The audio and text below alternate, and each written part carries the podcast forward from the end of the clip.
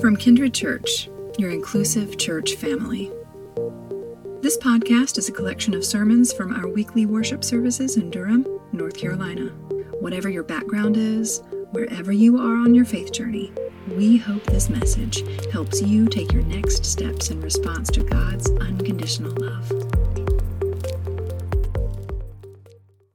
Well, hello and welcome to Kindred Church. It's so good to be with you. If we've not met before, my name is Daniel. I'm the pastor here. And if this is your first time to tune in with us, we're especially glad that you've joined us today. Uh, real fast before we get into the sermon, just a, a quick uh, announcement and, and reminder. Uh, many of you know this, but uh, last Sunday we wrapped up our annual generosity campaign. We had a wonderful Commitment Sunday celebration. Uh, but that said, if you consider Kindred to be your church home and you haven't yet submitted your 2023 commitment form. Uh, we would love for you to do that as soon as possible. Uh, it really, really helps the church to know how much each person in, in our uh, church family plans to contribute in 2023. That way we can budget and, and plan our ministries uh, accordingly. Otherwise, we're, we're flying a, bit, a bit blind, as, as you can uh, imagine. So uh, if you consider Kindred to, to be your church home, I hope you'll check out the, the video description or the podcast description here. Click on the link that says 2023 commitment form and give give us your estimate uh, of giving if you can. That is confidential, uh, but it really helps, uh, again, to, to let us know. If you're new to us, if you're just visiting with us today, don't worry about this. We're, we're not expecting any kind of financial commitment uh, from you. Um, but again, if you are part of our uh, church family, it would be great to, to receive that from you. So, so thanks for taking the time to do that. All right, having said that, uh, let's turn now to our scripture. Today we are looking at Luke chapter 6. And we're looking specifically at verses uh, 17 through 31. And it says this Jesus came down from the mountain with them and stood on a large area of level ground.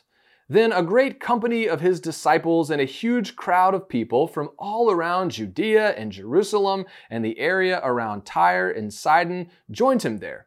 They came to hear him and to be healed from their diseases, and those bothered by unclean spirits were healed.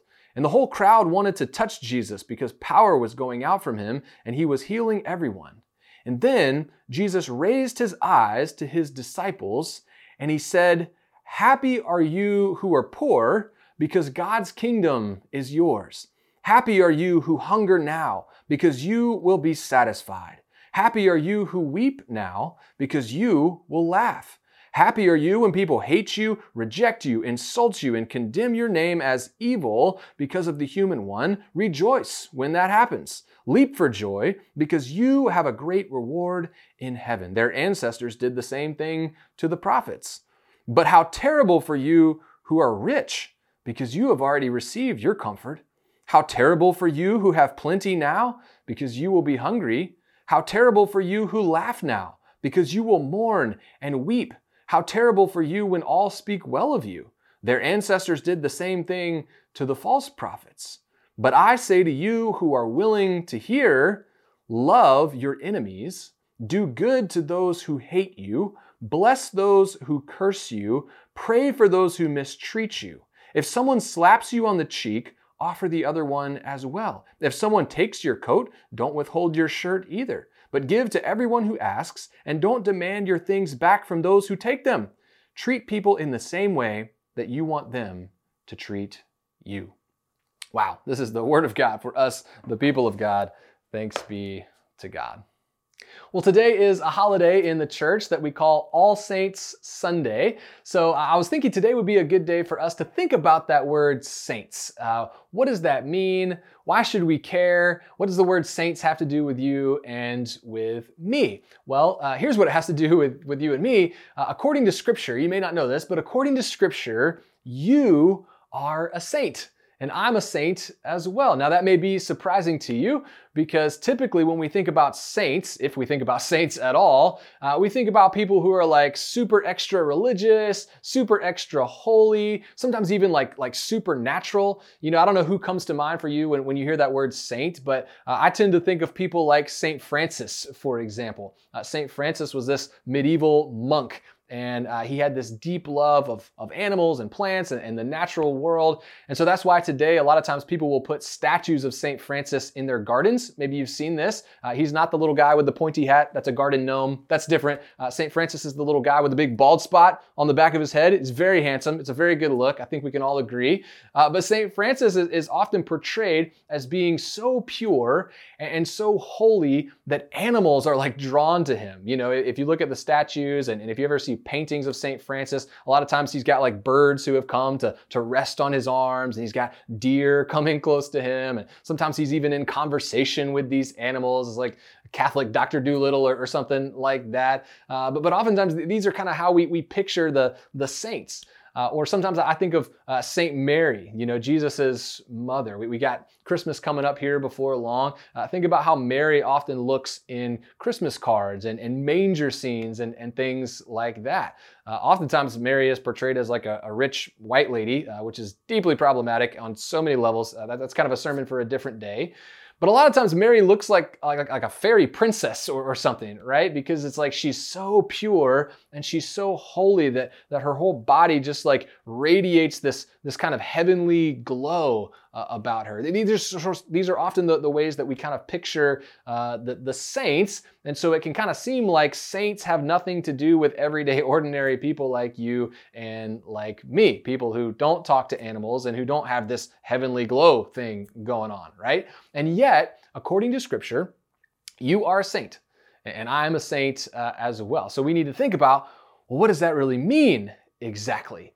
Uh, this, this word saint, uh, at its root, what it means is, is not supernatural or, or even like super religious or anything like that, but at its root, the word saint just means set apart, set apart. So saints are, are people who have been set apart by God for a specific purpose. And according to scripture, uh, all followers of Jesus are saints in that sense. So, so that's why you're a saint. Now, if you're not a follower of Jesus, if you're just exploring this Christianity thing, or maybe uh, you're listening to this with a, a, friend or family member, or somebody's making you uh, watch this or whatever, you're kind of off the hook today. This doesn't necessarily apply to you, but I do hope you'll, you'll pay attention to this uh, because I hope by the end of this sermon, you might actually want to become uh, a saint.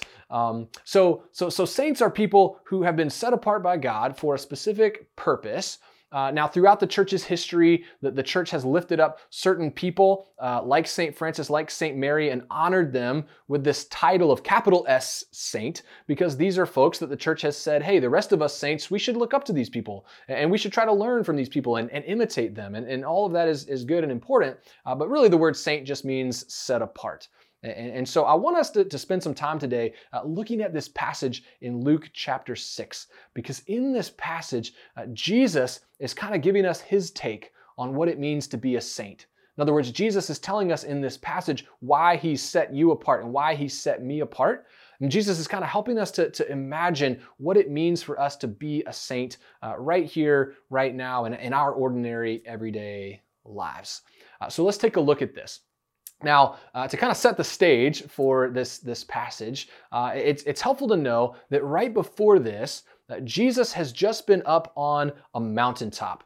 You know, in, in, scripture, mountaintops are often these places where people go to, to get away and to have these kind of uh, encounters, these sort of mystical uh, encounters with God. And that's sort of what was going on here with Jesus. And, and Jesus took uh, his 12 closest disciples, the, these folks called apostles, he, he took them up on the mountain as well. And these are like future capital S saints, you know, it's like St. Peter, St. James, St. John, folks, folks like that. But then, right as this passage is, is getting started that we just read, uh, Luke, the narrator, he makes a point to tell us that Jesus has now come down the mountain. He's not up there anymore. He's down the mountain. He comes to this flat, level place. And Luke tells us when he gets to this level place, these huge crowds come and, and they surround Jesus. And Luke makes a point to tell us that, that these are ordinary, everyday people. These are people from all different regions. These are people from all walks of life. I think what Luke is trying to get across to us is that, that these are people who are just like us. You know, these folks have jobs, these folks have families, they have health concerns, they have anxieties, that they live in the real world just like you do and, and I do. None of these folks are talking to animals, none of these folks have a, a heavenly glow. That's who is surrounding Jesus in this scene. And so the question for us is what does Jesus say to these everyday, ordinary people who are a lot like us. Well, Luke says that, that at a certain point, Jesus looks out over this crowd and he addresses them. And, and what he does is Jesus starts laying out this vision of what he's about. And he lays out this vision of, of what he's calling these people to do with him. In other words, Jesus is, is kind of giving a, a, a vision of, of, what it means to be a, a saint. So, so here's how this here's how this works. This is what Jesus says here. He says, Happy are you who are poor, but how terrible for you who, who are rich. What does that mean, Jesus? He goes on in a similar fashion. Uh, happy are you who hunger, but, but how terrible for you who have plenty, he says. Happy are you who weep, but, but how terrible for you who laugh. What are you talking about? Jesus, he's not done. He goes on and he says, Love your enemies. He says, Do good to those who hate you and, and bless those who curse you and, and pray for those who mistreat you. What is Jesus doing here with all of these challenging sayings? Well, Jesus is, is trying to emphasize to everybody, he's saying, listen, I don't know what you've heard, I don't know what you think, but I'm not here to preserve the status quo.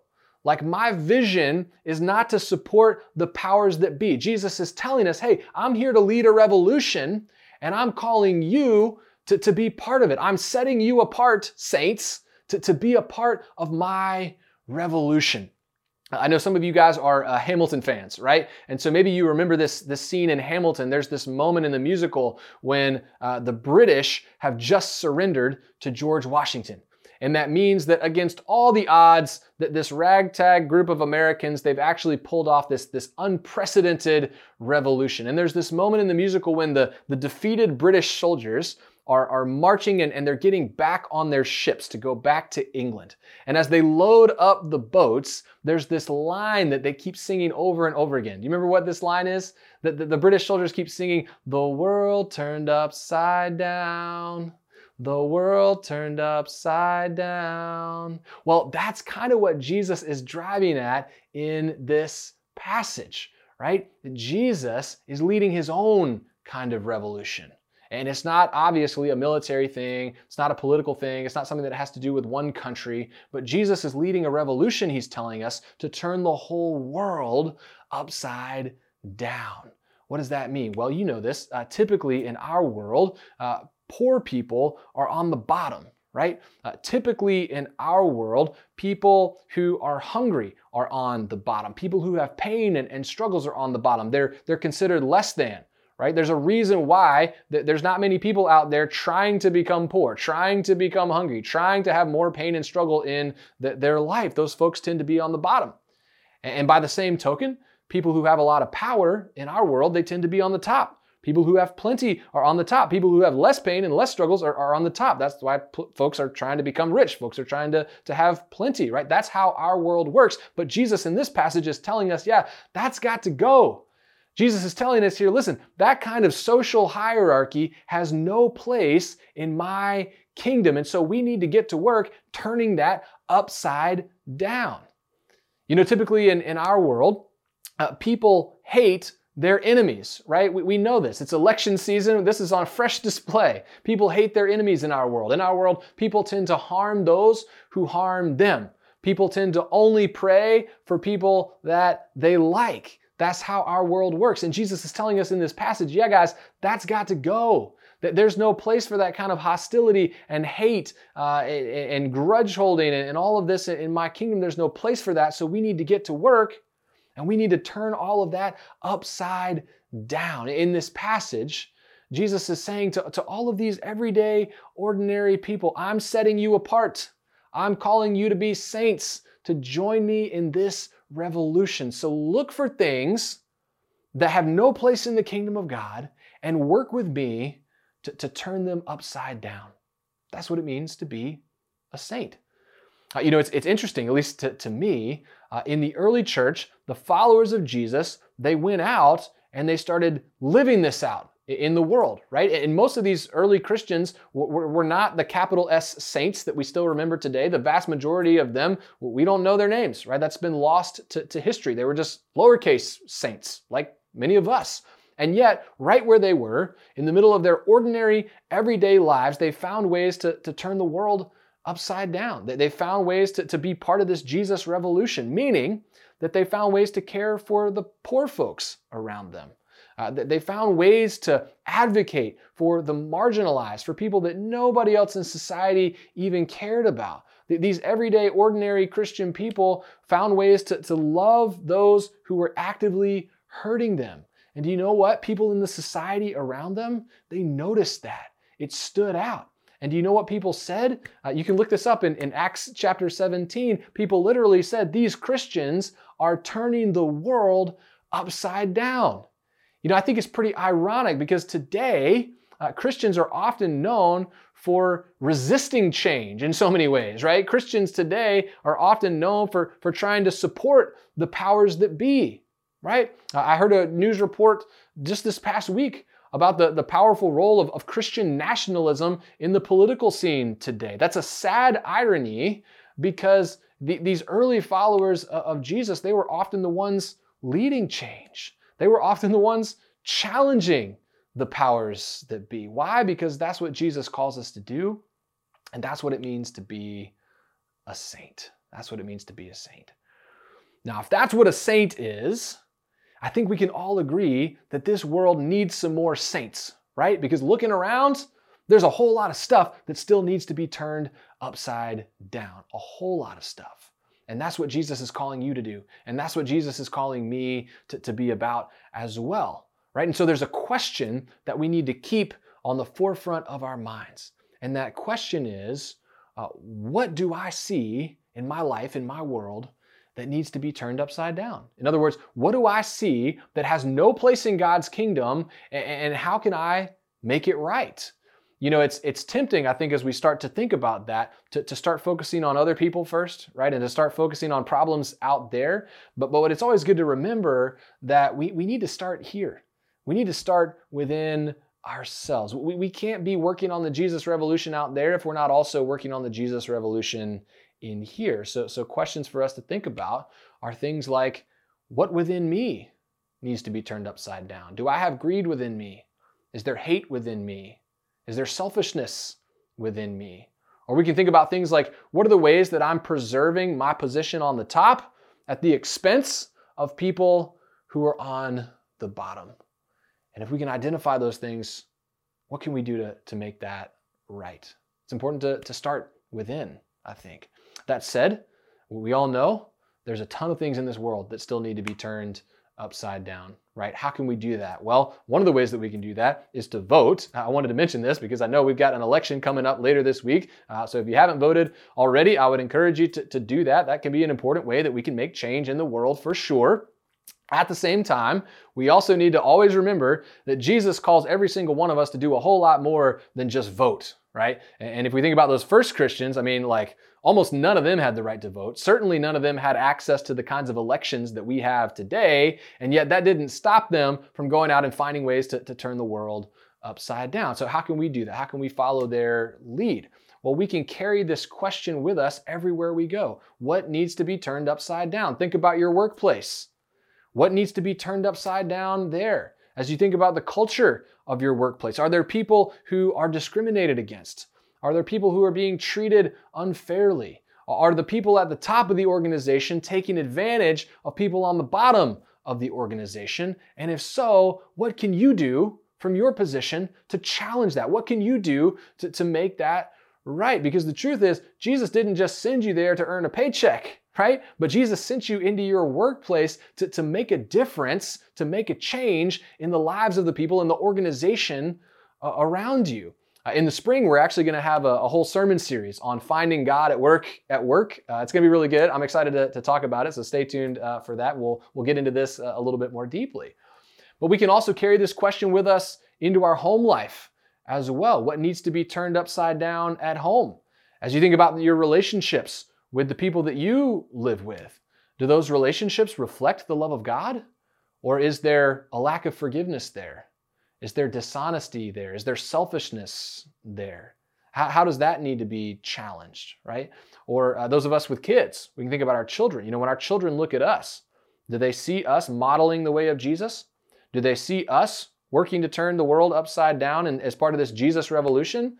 Or from our kids' perspective, are, are we pretty much the same as, as everybody else in this world? That, that can be a pretty convicting question for us to ask, but it's important right? It's important. Or we can think about our schedules, whether that's our personal schedule, our family schedule. Are we making time? Are we making room to connect with God on a regular basis?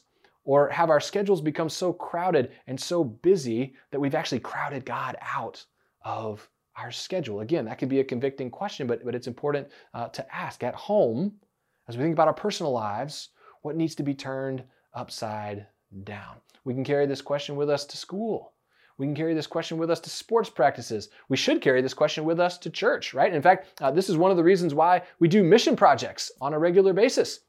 Because as, as, we know, we live in a world where so many of our neighbors are still going hungry, literally. Uh, we live in a world where there are children in our local school system who don't have the basic school supplies that they need sometimes uh, to, to advance and to have success academically. We live in a world where there's this opportunity gap between white children on the one hand and minority children on the other hand. And for all of those things, there's no place for that in God's kingdom.